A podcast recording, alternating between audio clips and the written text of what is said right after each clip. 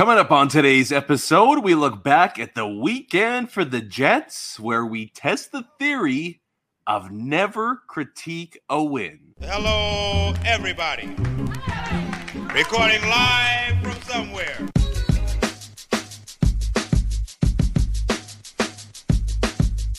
What's good, and welcome to another episode of Skates and Plates on the Hockey Podcast Network. I'm your host, Brandon Rewicki.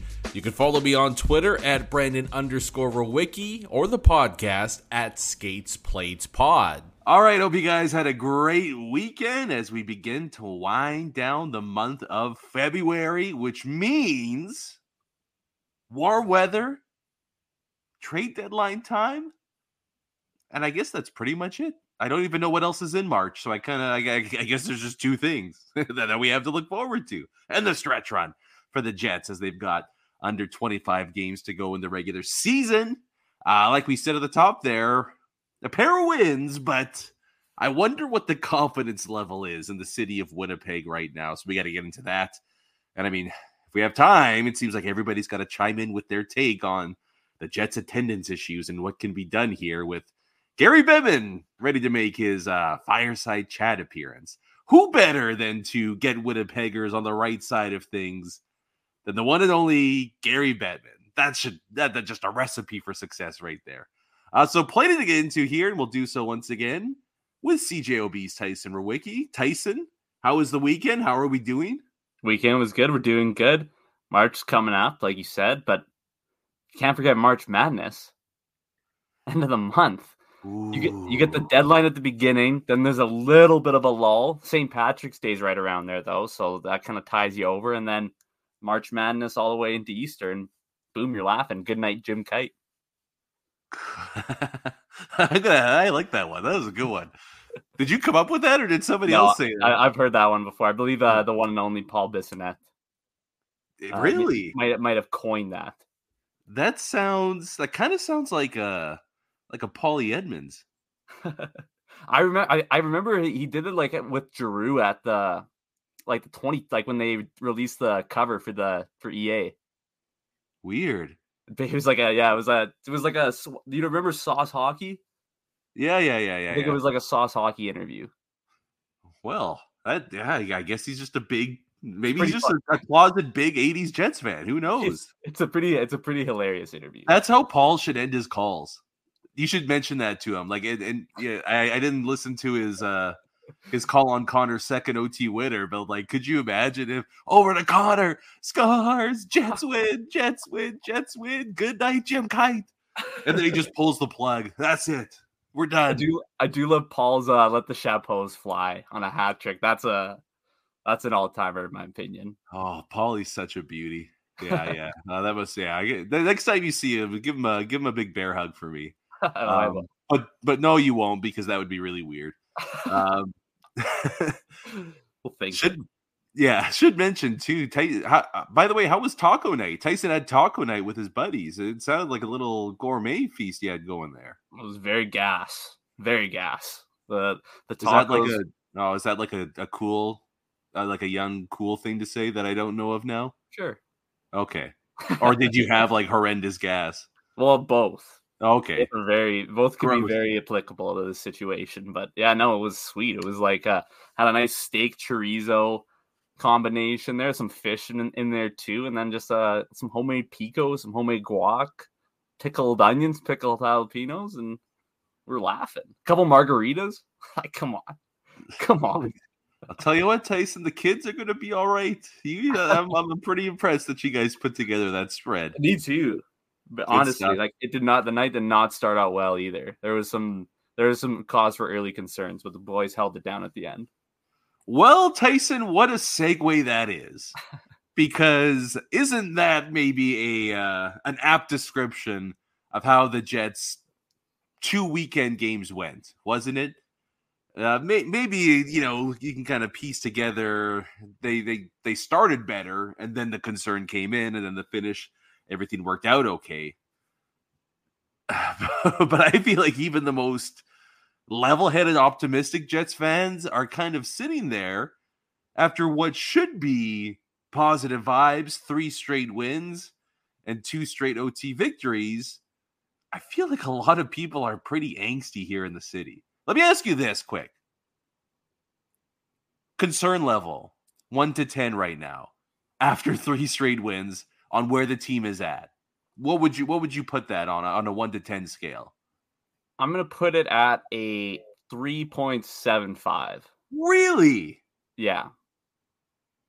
Because uh, although... Okay, the, yeah, please explain yourself. The five on five play has been atrocious for, for a while now, for the last couple games. I mean, outside of the Vancouver game, it's been... even an extended period of time going past that, where if you remove that game, it's, it's a longer buildup, but, and, but the power play is going now. And, and this is one of the things, like they were winning a lot of games based off their even strength play. And yes, the even strength, you're going to be even strength for most of the game regardless. So you want to be winning that game, the, the winning games that way. But I, you see improvements in certain areas. So if they're able to kind of readjust their mindset to fix certain areas of their game, you know, like maybe it's just, I mean, obviously you never want to see a team play like they played five on five the last two games, especially. I mean, just going back to the Arizona game in the first period, there's that Mark Scheifele turnover where, you know, like there's no one, there was no one in the D zone when he got the puck. And then just a hard forecheck. It wasn't even like a crazy forecheck either. It was just a forecheck. And you know you got two demon back there too, and he just met, just misplays it, and they get a post off it from Lawson Crouse, and then the Nino play behind the net, the, like that scramble where like you just can't have that. That's there's a bunch of guys right around there, like you got to move the puck there at at some point anywhere, even to the corners, just to alleviate a little bit of pressure. So those are like those are the areas where I look at, and that's what concerns me. I think that this team has the ability, though, to kind of pull out of this slump, and I think that they will. Even though I did see that, oh, see, saw one of the charts that show that their expected goals for is very similar, kind of like swing-wise as it was to last year, where it was high, high, high, high, and then around the same time it kind of started to taper off a bit. But I think that this team has the battle scars from last year where those sting quite a bit, and I think this team's going to remember that come playoff time. Add a couple more additions out the deadline, and then go. If if this kind of play seeps over past the deadline, then I'm jumping up to an eight to a nine. But right now, I'm going to give them a little bit of leeway. I'm going to give them some slack, and I'm going to say that they sort this out, but they got to sort it out really fast. Yeah, I mean, I, I don't disagree with anything you said, but for me, I look, I it, let, let's be optimistic. I'll be optimistic after three straight wins, and I'll I'll go. From a seven down to a six. I think there's a lot of concerns right now. And it's really, really hard to ignore the fact that at even strength, your top line's getting caved in. Like, yeah. you just, it, it's, this is the most baffling thing about this hockey team right now, right? Like, to an extent, you can understand and explain Perfetti's scoring woes, right? Like, a, a young guy trying to figure things out in the second half of the season. Like, sucks, but you can understand that. Ehlers having his, you know, four or five game swoon. Hey, it happens over the course of a regular season. Guys up, down, up, down. Right now he was down. Chicago game, good Lord. He showed that he's back in the swing of things right now. And then a few other things as well, right? You I mean, the power play, you can say, oh, I'll give him a chance, and things end up all right. These three players, Connor, Scheifele, Vilardi, as a line together, have not looked intimidating whatsoever for insanely long stretches of time to have their head coach basically shut his eyes, put the blinders on, toss the earmuffs over the ears, and say, I'm not listening to any of your evidence. These are the guys I'm going with. I cannot, for the life of me, give a rational explanation as to why they're still together. It's crazy. He's got to just be proving a point at this. Like, honestly, I don't or, see. Or, or, I mean, look, these are just theories. I don't have any insider information. Or maybe it's not Rick Bowness's decision. Like, may, maybe somebody in management saying we need to do this a certain. I, I don't know. It's just wild to see Rick Bowness, whether it's a post game presser, you know, uh, post practice game, whatever it is, try to spit out some idea as to why it's okay that his top line is getting outshot, outchanced, outscored. Like, when was the last time that Connor and Scheifele like started a game not on the same line. I don't. I can't remember when they're when they're both healthy. Obviously. Yeah, I don't. I don't know. I don't know. It's. I mean, like, and I. I try to tame down my concern a little bit, but like, like you mentioned, like this, the, the top line especially. I think that there's answers within this club that can solve these issues. That's why I'm not as concerned at the at the time. But man, like you're right. Like this is. It's getting to the point where you got to just switch something up, even if it doesn't necessarily. Even if it's not. Even Ehlers going up to that top line, which I would disagree with heavily, but like th- there's something has to change there. It's, it's gone on too long. And it's just th- to have Bones come out of a presser and say that it's on the defense too. Meanwhile, you can look like there's stats that suggest that Morrissey and Pionk perform better when Ehlers is on the yeah, ice there. No, so, they, they don't suggest it, Tyson. They just flat out say the Jets more scoring chances, more shots, more goals. Yeah. I, I, like I, I just, It it really is baffling why this is going on night after night after night. And like a lot of people online have mentioned, you know, you can keep them together on the power play. You know, the, the power, yeah. I mean, this power play is the best in the N H L right now. It's it's crazy. They're, I mean, they're just, it's it's wild how, and, and Monahan's not even in the game yesterday. Um, but like it's wild how one guy comes in and it's like a breath of fresh air and everybody's just performing at their absolute peak on the power play. I mean, the Velarde goal, like, come on, the Velarde goal on the power play oh, against Arizona, it's just, it's stupid, right? So, like, no one's saying split them up in every facet of the game. Like, they're your number one power play unit, no doubt about it. But right now, it's not working five on five. And they're, look, they're overdue, but they're getting by on the power play, winning them hockey games right now, well, which I'm okay with, but, like, there needs to be a little more soundness at five on five, like you mentioned, which is played eighty to ninety percent of the hockey game. And you're just, you're not going to win playoff series when your top line is getting crushed. And and that's what's like there. It, it's not even, I could even understand if it's like break even, right? To like where it's, are they dominant? No, but they're still, you know, going toe to toe.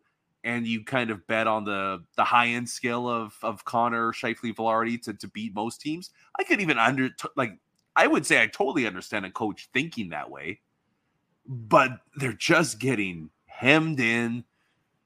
I mean, you're you're you're seeing defensive issues in terms of focus and effort creep up with those three. I I just don't like a lot of their game when they're out there on the ice five on five. And I wonder what the ultimate breaking point is going to be and if there even is one right now where Rick Bowness looks at his lineup up front and says, enough's enough, we can't do this. Because if this is acceptable, what possibly could be unacceptable? Yeah, it's and, and you even look at some of the goals they're scoring. If it's not on the power play, it's coming off the rush at five on five. Like they're not sustaining old zone time and really dominating and building off those. Like, yeah, you get that those rush goals and they're a nice little boost, but they're not as momentum turning as a dominating shift. You know what I mean? Well, it's not as repeatable as well, right? Yeah, right. And it's just like you can really build that. You can that that's where teams start to snowball when you get one good possessive shift, then you get another, then you get another. It's not oh well, let's hope that we can break up a play around the blue line and maybe go the other way and pot one. Like that's not sustainable come playoff time. And I think even the Hurricanes have kind of, that's kind of been their M O for a couple of years now, is that they rely off, off the rush. They rely off, they do have solid zone time as well. Like, don't get me wrong, but their shots aren't, it's not like high possession, high danger scoring opportunities. It's either get the puck in their end and kind of throw the puck towards the net, or we're going to score off the rush. And that's just, we've seen it the last couple of years. They, their well dries up in the playoffs. You don't want to have this repeatedness happen last year too in the playoffs for the Jets, where they just weren't, if they weren't getting a rush goal, they weren't really generating much offense, and that's just not sustainable throughout a long playoff run. Yeah, it's it's it's weird, it's bizarre. I, I and I don't know if anybody really has a good explanation as to why it's going on this long, other than they've won three in a row. But you would think a change has to happen at some point here. If if this continues, maybe Bones is just. Or whoever, you know, the brain trust in Winnipeg maybe is just saying, you know what, give them time. It's going to, the results are going to kind of slowly turn around here, and we can rely on those three and then Ehlers to carry his own line. Maybe that's the thought process that's going on here. But I don't know how much rope you can give him anymore, because it's it's a long stretch of time that the, the results have been subpar compared to other top lines across the N H L. Not going to cost him a playoff spot or anything like that. But, I mean, the division's there for the taking, right? Like, Colorado's in a pretty decent slump right now. The Stars haven't, you know, had a chance to maybe push ahead of, of both those teams, and they've been up and down, up and down. And depending on what happens um, in the game against the Islanders, Jets could, next time they hit the ice, have a chance to grab the top of the uh, the, the top of the division and still hold three games in hand. So, it, like, it's not important in the grand scheme of things, but kind of is if you want to avoid Dallas, Colorado in round one. So it's it's an it's a weird time as a Jets fan right now. Like, there's angst with stuff going on off the ice. And then on the ice, they're picking up wins finally. But, and you, I, th- I think the reason for this, Tyson, you, you touched on this when we were talking earlier today. Like, in their last ten or so games, how many really good games have they played? Right. Vancouver. Vancouver. Yeah. Vancouver. San Jose was kind of a weird one where they won one nothing, but it wasn't, you know, San Jose, and they weren't overwhelmingly positive. And that, like, that was their, like, you could say that they were fresh coming off a long break, but when your team is bad as the Sharks and you get a long break, it's like trying to figure out how to play hockey again for those guys. Like, they looked awful. Yeah, yeah, like, there really is, a, what do we got? One, two, three, four, five, six, seven, eight. Like, you're going back to mid-January, really, to look at the last time the Jets had, like, a solid, sustained stretch of good play. That, to me, is what's concerning now, is it's not just, you know, look good for two games, crap game, look good for two games, crap game. Like, that I can almost understand. It's there's like it's a trend right now, and it's not going in the right direction. At least the results are going in the right direction, but you definitely want a little more soundness to the process, and um, might not need to have that in place when you face the Blues on Tuesday. But um, wouldn't be too bad in terms of the confidence for everybody if you uh, get your game righted out by the time Thursday comes along in Dallas with the division lead on the line there. So, yeah, let's uh, let's, let's pick it up a little bit, right? Let's let's put the panic button back in the drawer and worry about that at a later time. Uh, just yeah, it was. I, I thought it was just a bizarre weekend for the Jets. I mean, the Connor goals were pretty wicked in O T. That three-on-one against Arizona was like, I mean, that's how good. That must have felt so good for Connor just to unleash the three-on-one clap bomb. As soon um, as they crossed the red line, you knew that was that puck was going in. I'm I'm surprised Ingram wasn't already skating to the to the dressing room. Like, yeah, that's, we know what he, he did do. Not, he did not stay in the net long, though. That, that puck yeah. was, as soon as it got by him, he was uh, stride to, back to the locker room. Yeah, it's it's funny, too, how like a goal like that can kind of make you forget about the previous sixty where you're like, oh yeah, we are so good. But we have to take a look at the whole picture here. And even that game against Chicago, right? Like, oh, Chicago hasn't played good for all essentially the whole season. And to give it the lead late like that, I'll that's what kind of concerns me. I think that's what could, like, you have the top line getting overrun, but then the blown leads. Like, it's ooh, shades of last season are just way, way too fresh there.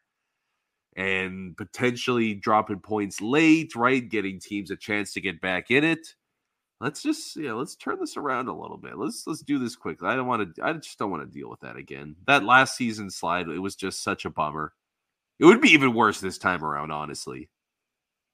It would be like if, if the team did something similar, I'd be really worried about the future, because at least you could say like, hey, we got the bad apples out of the room.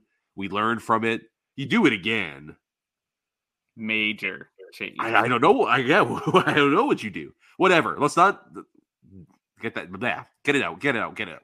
Positive vibes. Positive vibes here. Um, anything else stand out to you? I mean, I guess the one nice thing is having Connor Hellebuck, you know, helps to erase some of the issues in front of him there. The power play is white hot.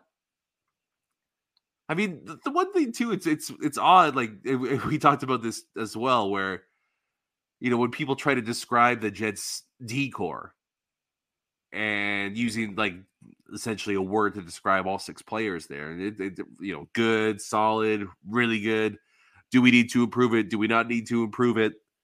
it doesn't it feel like this Jets defense goes the way that Neal Pionk goes, which is a really weird thing to say for your potentially like third best defenseman. You know what I mean, though? But it, like Morrissey and DeMello have been so solid all year. Morrissey's play is, you know, up there with a, you know, to easy top ten defenseman in the N H L. Your third pair has been maybe the best in the N H L this season by a lot of metrics. If we could just get Pionk and Dillon, but mainly Neal Pionk at a solid baseline and not too many dips and peaks, yeah, I don't think you would worry too much about the Jets defense come playoff time. Well, and then like if they're going, then you don't have to worry about the third pairing because they can just thrive in their quote-unquote sheltered-ish minutes. But when like it's not going good, then all that's like the it's the snowball effect. Like you have a, a deep pair where they just can't get either they can't get out of their own zone, they can't make a breakout pass. Like that's just such a trickle down effect, and it just kills so much momentum, especially when that deep pair is playing twenty minutes a night. So when like they're able to get going, it's just an extra eighteen to twenty minutes on ice where it's just things flow a little easier instead of the opposite way where it's kind of like chaotic energy, right? Like that's just there needs to be less of a of a swing and more of a baseline to their game. I think if they can just kind of even out, I think that's that's all they need going into the playoffs. What do we think of Cole Perfetti on the fourth line, by the way? Both both the decision to put him there, then how he looked in the in the two games. I mean, I get the decision. Well, let, let me let me say this actually. For I I, I, I go first. I go first. um, I agree with the decision. There's a lot of people that probably don't like it, and anytime it's like a young, promising player that has the potential to be a, you know, not not a face of the franchise, but a, a, a prolific figure for the next handful of years, people are going to get up in arms anytime there's a demotion or or a scratch or anything like that. Uh, but, I mean, it's quite obvious the production is completely dried up. I mean, there, there just wasn't a lot of effectiveness to his game.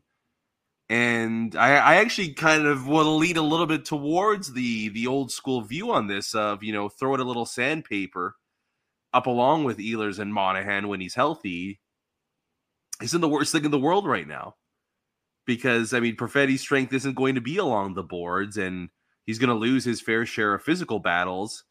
If it's getting a little tighter and a little tougher out there, you know, may, maybe throw an eye a follow-up for a game or two isn't the worst thing in the world. Or maybe Nino moves up along those two guys as well. If I'm being totally honest, Tyson, I think Cole Perfetti is pretty lucky to still be in the lineup right now. And maybe I'm coming at this from a different view because I've seen John Tortorella and the Flyers employ healthy scratches, not as a punishment per se, but as almost like a, a refresher. And as Torts would put it, it's not the end of the world for a twenty-one, twenty-two-year-old to sit out a handful of games, watch from the press box and learn a thing, right? Like it might actually help their development more than just tossing them out there, tossing them to the wolves night in, night out would. I, I think if Rick Bowness would have came out before the Chicago game and said, you know, we're we're giving Perfetti a bit of a breather, I wouldn't have been opposed to that either. Um, and I, I thought he, I thought he was just okay on the fourth line. You know, yeah. I, I don't think it's a lot of people will say, well, he has to play a fourth line style game. I don't really buy that. Like, just play your game and what makes you effective.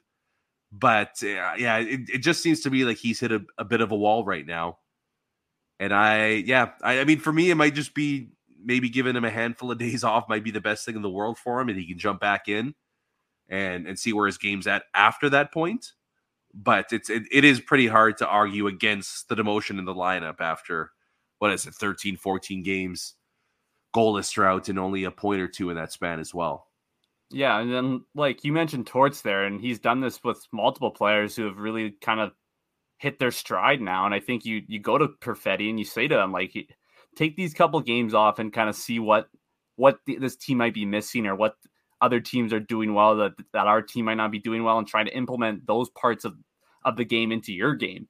And I think now Bones might even have to have a conversation with him, and not in a bad way. Like, this might sound a bit harsh, but it's kind of what a player needs to hear sometimes. And it's sort and it's a conversation of what do you want to be in the league? Like, do you just want to be a playmaker who's does does his work on the power play and chips in every now and then, or do you want to be a guy who's and it was impactful throughout the game in a bunch of different aspects. And I think that a break could do Perfetti very well. And like we've mentioned before and in the past, that he's still developing, like not just hockey sense wise, but physically too. Like this is the furthest he's gotten into a season yet in his N H L career. And obviously you could talk about conditioning concerns and whatnot, but it's a lot. It's a lot. It's a heavy toll on the body, especially for a guy who's smaller and doesn't take contact great as per, like as Perfetti does. And that's okay that he doesn't. There's some players do some, some players do it better than others, but I, I don't think that a, sitting him for a couple games is going to do much. What's the difference between sitting and playing on the fourth line at this rate, right? Like he's not, maybe he gets a little bit more power play time and can generate some chemistry, but give him a couple games and then get a hungry Perfetti into the lineup. Maybe after the, the deadline, you have some additions there. Maybe you can find some new chemistry with some new line mates and let him get a hungry Perfetti for the stretch run there. It might be the best thing for him. And it might be almost like a mini deadline edition in and of itself, where you unlock a different version of Perfetti. Yeah. Yeah. I, I, I wouldn't be opposed to that. Um, you know, in, in a way it's almost like it's in a weird way. It's like a relief too, to almost like, look, you don't have to have the pressure of going out there trying to score. Like, let's just take a game or two off. We're getting you back in. Don't worry. And then we're going to get the best out of you. Um, so we'll see what happens. Yeah. I'm, I'm, I'm going to be intrigued. I don't think we're going to see Cole Perfetti on the second line anytime soon. Um, And I just, yeah, I, I think sometimes just taking a step back, watching the game from a different vantage point and perspective could be a, it could be a physical refresh and a mental refresh as well for him. But if there's no addition made at the deadline, like he needs to be a major impact piece for the Winnipeg Jets this year.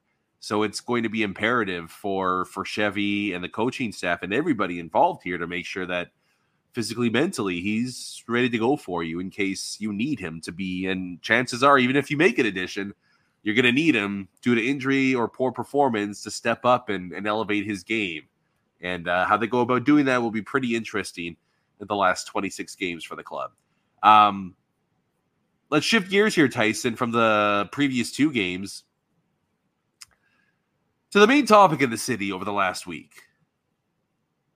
Mark Chipman, with an article in The Athletic, speaking with Chris Johnston.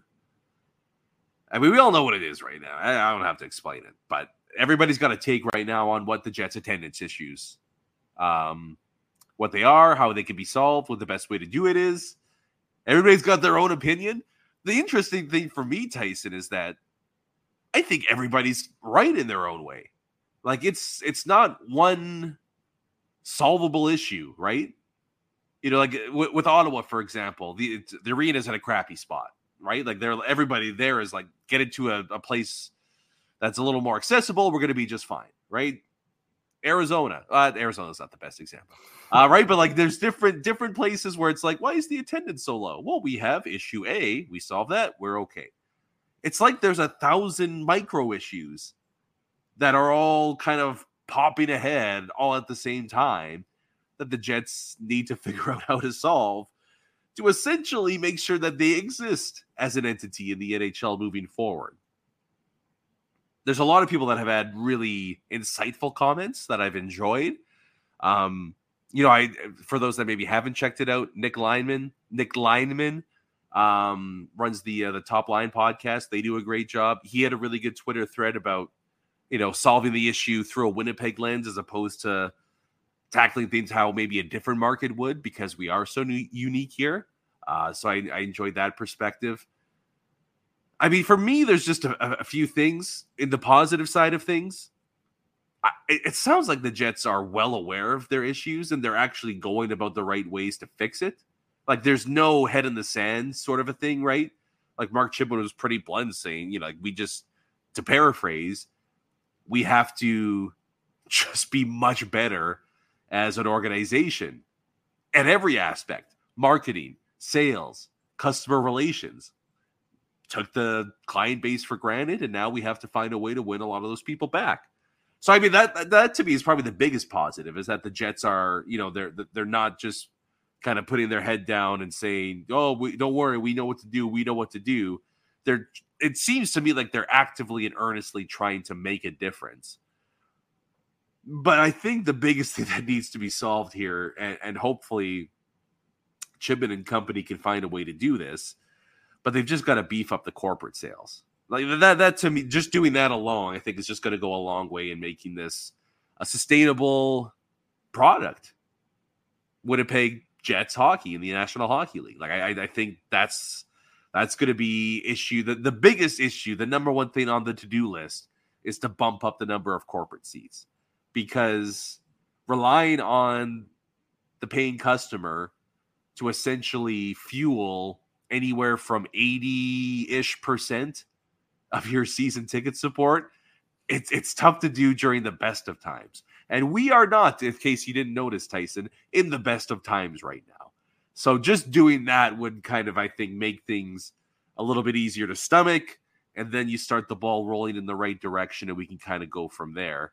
Um, I'm sure you've heard an interesting take or two on C J O B, on the fan line, and maybe the uh, the text line. But anything pop out to you over the last uh, several days of discourse? Well, I think you, you made two really good points, uh, and those are two of my main points. Yeah, I know. I'm kidding. That they they did take the fans for granted, but the, and like you mentioned, they realized that one hundred percent. And I think COVID was the big reminder there, was that for too long that they they could kind of fall back on the idea that they had fifteen and a half thousand people just ready to go at any, like an art. It was a legitimate army of Jets fans, just whoever you need, who next, it's next man up. Like that was the mentality for a while. And with the pandemic and like you mentioned, inflation, it's just a lot harder for the average person to kind of make up that ground now, where it's a night out for the Jets games running you up a pretty penny, regardless of where you're sitting. Even if you want, if you're going to take it light and just have a drink and a hot dog at the game, like you're still shelling out a pretty, pretty penny. And they, re- I have faith that this ownership group realizes some of their mistakes, and especially even just emphasizing some of the way that they, I don't think that, I think they realized that they treated some of the season ticket holders not great over these last couple of years.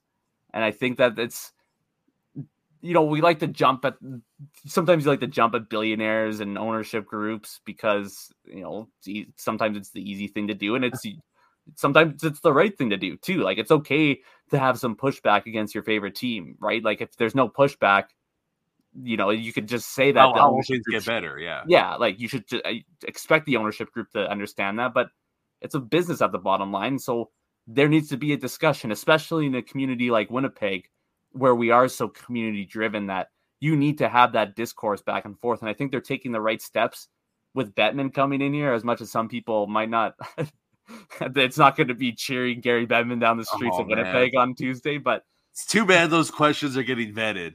Because that would be yeah.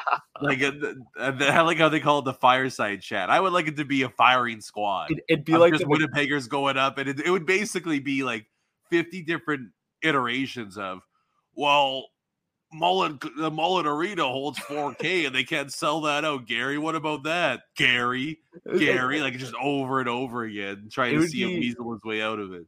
It would be reminiscent of the McGregor Aldo press conference in Ireland, where it was just like complete take, like your enemy number one. Yeah, we're all going to just flood you with stuff.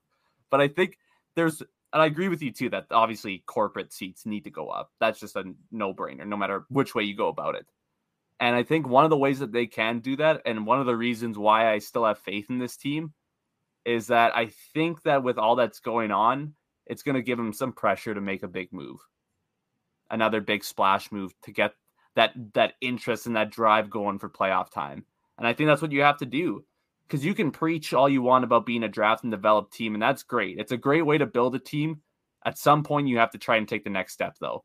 And what brings in numbers, and what brings in revenue, and what, what brings in what ups the value of everything. A deep playoff run with a competitive team. And this team just hasn't shown that in a while. So I think doing that this year, having that competitive edge and really kind of going all in this year, adding some pieces, mortgage, not mortgaging the future a little bit, because you have some solid forward pieces coming out too throughout the deadline. I'm not saying sell the farm, but maybe you move one of those higher end prospects to, to add some talent now, and you can prolong this playoff run to two or three years, depending on the moves you make and the players you add. They don't have to be rentals. But I think that making not necessarily a splash, but some legitimate moves to really bolster this team could go a long way in everything when it comes to the product on the ice and how it affects the team off the ice too. Oh, well, that does lead into a pretty uh, intriguing next, what is it, twelve days, thirteen days, something along those lines, uh, because that trade deadline is only, I mean, it's next Friday, so we're almost here. And, uh, yeah, I, I don't disagree with that line of thinking that a specific addition might inject a, a serious jolt of energy into this fan base. Um, it would have to be pretty significant to uh, to entice the the paying fan to to shell out a little bit. But if it hey, if it is and that's the road they want to go, I'm all down for that. I'm borderline sell the farm. Like let's let's get a little nutty here. Let's get this baby going. Imagine imagine if Chevy pulls up the Stevie Y from a couple years ago, when right at the last second, everyone thinks the deadline's over. All of a sudden, boom, boom, blockbuster, lightning trade for J T Miller and Ryan McDonagh. Like, imagine the Jets make a trade like that right at the end of the deadline. And I don't, I mean, I don't know who those players would be. I don't know if they're even available. Those type, I mean, obviously those exact type of players probably aren't available. But like a package like that, I mean, I don't know, like that. Yeah, that would be your, that would be your like Coleman Hanifin two point oh. Yeah, Anderson, get Anderson, Anderson, yeah. Well, we'll see. Yeah, I mean, maybe, maybe you're speaking it into existence, Tyson. Either way, it's going to be a crazy next couple of days. Uh, I mean, that yeah, we'll we'll see how things go on that front over the next. It'll be it'll be an interesting subplot to follow, I guess, this this off season, this summer, how the uh, the season ticket drive goes for this team, just because it seems like ownership is being self-aware of what of what needs to be done to improve. But also the fan base, I think, is kind of coming to the realization that we also have to, you know, not, not do our part, because I'll never I'll, I'll never lay any blame for, for the fans on paying or not paying. But essentially, like, the realization of, you know, it, it's a legitimate possibility that, you know, relocation, whatever it might be, could be on the table, and there's not going to be a third chance here in the city. So uh yeah, quickly yeah. Tyson, before we wrap this up, I just want, like, there was some of the attendance issues too. Like, let's not forget that they did completely collapse last year. Like, I think fans had more than a little bit of hesitancy, or a right to hesitancy, to start the season this year. Like, fair play. Like, you gotta, and but since they have started improving their play and showing that they can play at a high level, the numbers have gone up. Like, they're they're getting well, close. Yeah, and that's a, that's exactly what I was gonna say too. Is what, three, four sellouts in the new year, right? Like, I, I yeah, I, I I get the sense it's not gonna be as much of an issue going into next year, which is great, because it's the earmuffs kid. This is the shittiest topic in, like, Winnipeg sports, is to talk about potentially losing the team for a second. Like, I, it just sucks. I don't want to talk about it. It's not fun. Um, but I, I, I think for the first time in a long time, I'm feeling optimistic that it's going to turn a corner and everything's going to play out just fine. But you're right, Tyson. A nice deep playoff run would go a long way to um, easing any of the concerns or doubts that the Jets fans have about their team. So let's hope, yeah, a couple more additions, and then we can get groovy with uh, a playoff round or two victory, and then we'll see where things go after that. Uh, but a big part of that is going to be what happens this week. A pair of Central Division games for the Jets, Blues, and then that absolute monster tilt Thursday night against the Dallas Stars. We will break down both of those when we return at the end of this week. Until then, though, thank you guys so much for tuning in to another episode of Skates and Plates on the Hockey Podcast Network. I'm your host, Brandon Rewicki. C J O B's Tyson Rewicki with us once again. Like we mentioned, we're back at it Friday morning, breaking down Jets Blues, but more importantly, Jets Stars on Thursday night for the Central Division lead. Until then, enjoy the rest of your work week. Stay safe and have a great time, everybody. We'll talk to you guys on Friday. Peace.